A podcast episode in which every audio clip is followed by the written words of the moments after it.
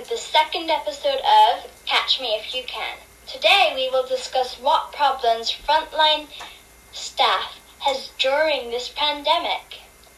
The first question is Have you observed any different type of behavior when dealing with your work? If so, what behavior has stood out to you? I think a lot of a lot of people are stressed because we're on uh, isolation here, where people are confined to their houses and, and don't want to leave the house um, in fear of catching the the, um, the virus. So there's a lot of people staying at home, which uh, causes a lot of tension and stress. So we um, we're getting welfare checks where we have to tend people and make sure that they're okay.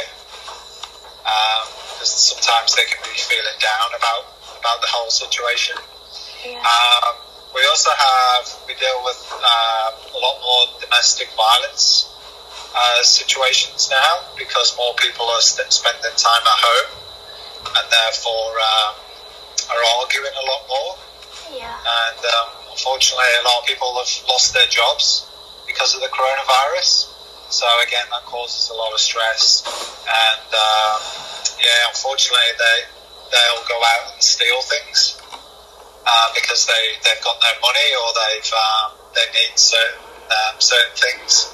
Um, so they'll go out and steal it. So crime has gone up because of the coronavirus, which is pretty sad. Yeah. Have you so so you've had more calls? Um, Yeah, more, more calls for service. Yeah, more more crime calls. okay. Yeah, definitely. Uh, next question is: Have you observed any different type of behavior when dealing with your work? If so, what behavior has stood out to you? behaviour from patients or behaviour f- from us? Um, behavior from patients and behavior from other nurses. Um, yeah, I mean, a, a lot of patients, especially if they've got like memory problems or dementia, they just don't understand. They just, you know, they can't comprehend what what's going on. And also because you're all like, because all they can see a lot of the time is your eyes. It's very difficult because a lot of nursing skills are based on non-verbal communication, so facial expressions or touch. You know, we'd sometimes get hold of somebody's hand to reassure them or stroke the head to reassure them, which we can, we, you know, we've got to avoid doing really. There's, we can't really do that unless it's absolutely necessary. Obviously, we have to touch people in order to, like, you know, Yeah. deal with their wounds or whatever we're doing. But when we're talking to people who might be upset or distressed, you know, I'd, I'd maybe give them a hug or squeeze their hand or stroke their hand or and we it's really difficult. We can't do that. So that behaviour's changed for us because it's quite. A, it's like our our instinct is to do that. So when I've talked with my colleagues, we, we're all finding that really difficult, especially when people are upset because it's just hard. It's just the way we do. Comfort people. Yeah. So from our perspective, our behaviours have had to change change a lot in that way, which has been really weird. And like, like I said, patients um, sometimes they don't understand why you've you know they can only see your eyes. But most people, in all honesty, have been really good. They've made sure that they stay out the way when they don't need to be close to us. So they'll you know they'll walk in and they'll say the kitchen's through there or the bathroom's through there. There's paper towels for you to dry your hands. I'll wait in the living room, and you know. So everybody, I haven't come across anybody who's tried to, you know, put us in any Yeah. greater danger than we already This is are. my favorite question because the answers are so interesting. The policeman told me people are stressed and don't want to leave the house in fear of catching the virus, causing police officers to do more farewell checks. He told me there is more domestic violence and more arguing, which I wouldn't think would happen because this is affecting mental health. Like, for example, more people are sad and they wouldn't have the energy to cause domestic violence. But if you think about it, people are also stressed and might travel that stressness in an angry way. So I so if I thought deeply about it, then I might have not been so surprised. Also, it has gone up also, it has not gone up in England domestic violence, which is also interesting. He also stated that because people are losing their jobs, there has been more stealing.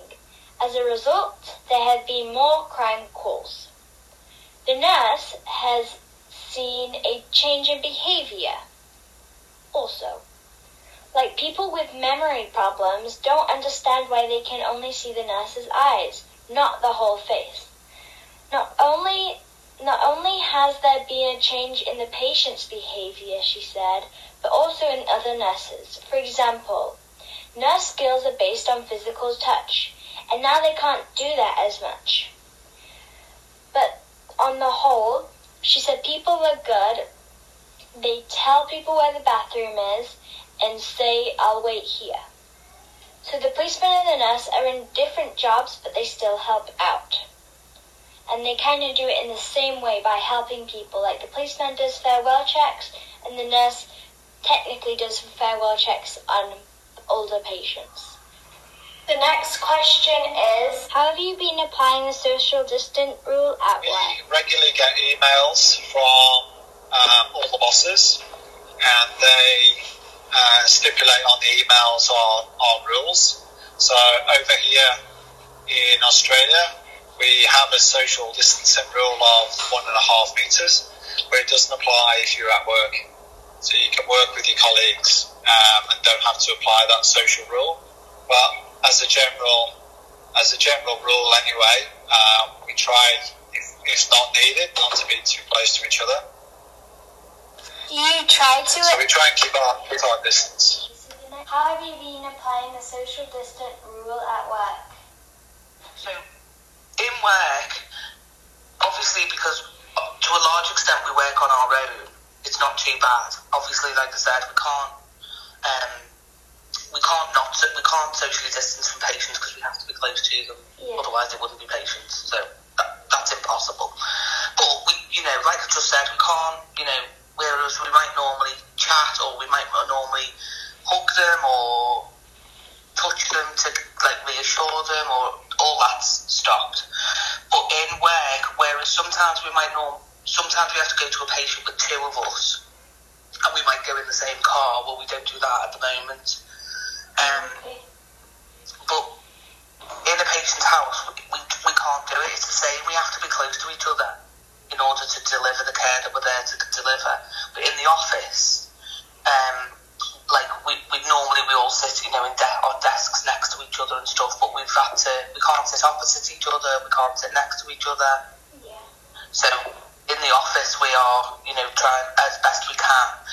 But again, that's can be impossible sometimes because if we need to look at something on a computer, or you know, if we need to show somebody, say we've taken a photograph of a wound, we need to show somebody that.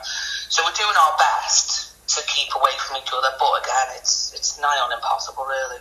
Yeah. Okay. So, have your working hours changed? If yes, how so? No, our, our working hours have stayed the same, which is, which is good for me. Okay. No Have you different. Have you got paid less or more? Um, the same. So my uh, my position hasn't changed, um, so my salary stayed the same. Okay. Have your working hours changed? If if yes, how so? Well, they've changed. The, our shift pattern hasn't changed, so we still have the same shift pattern. So we still have late, we still have earlies, and we and we have a dedicated night team. The reason I, I've, I may, we all have worked more than normal is because some of the staff have had to self isolate, and one of the girls was had a positive result of being positive with COVID nineteen.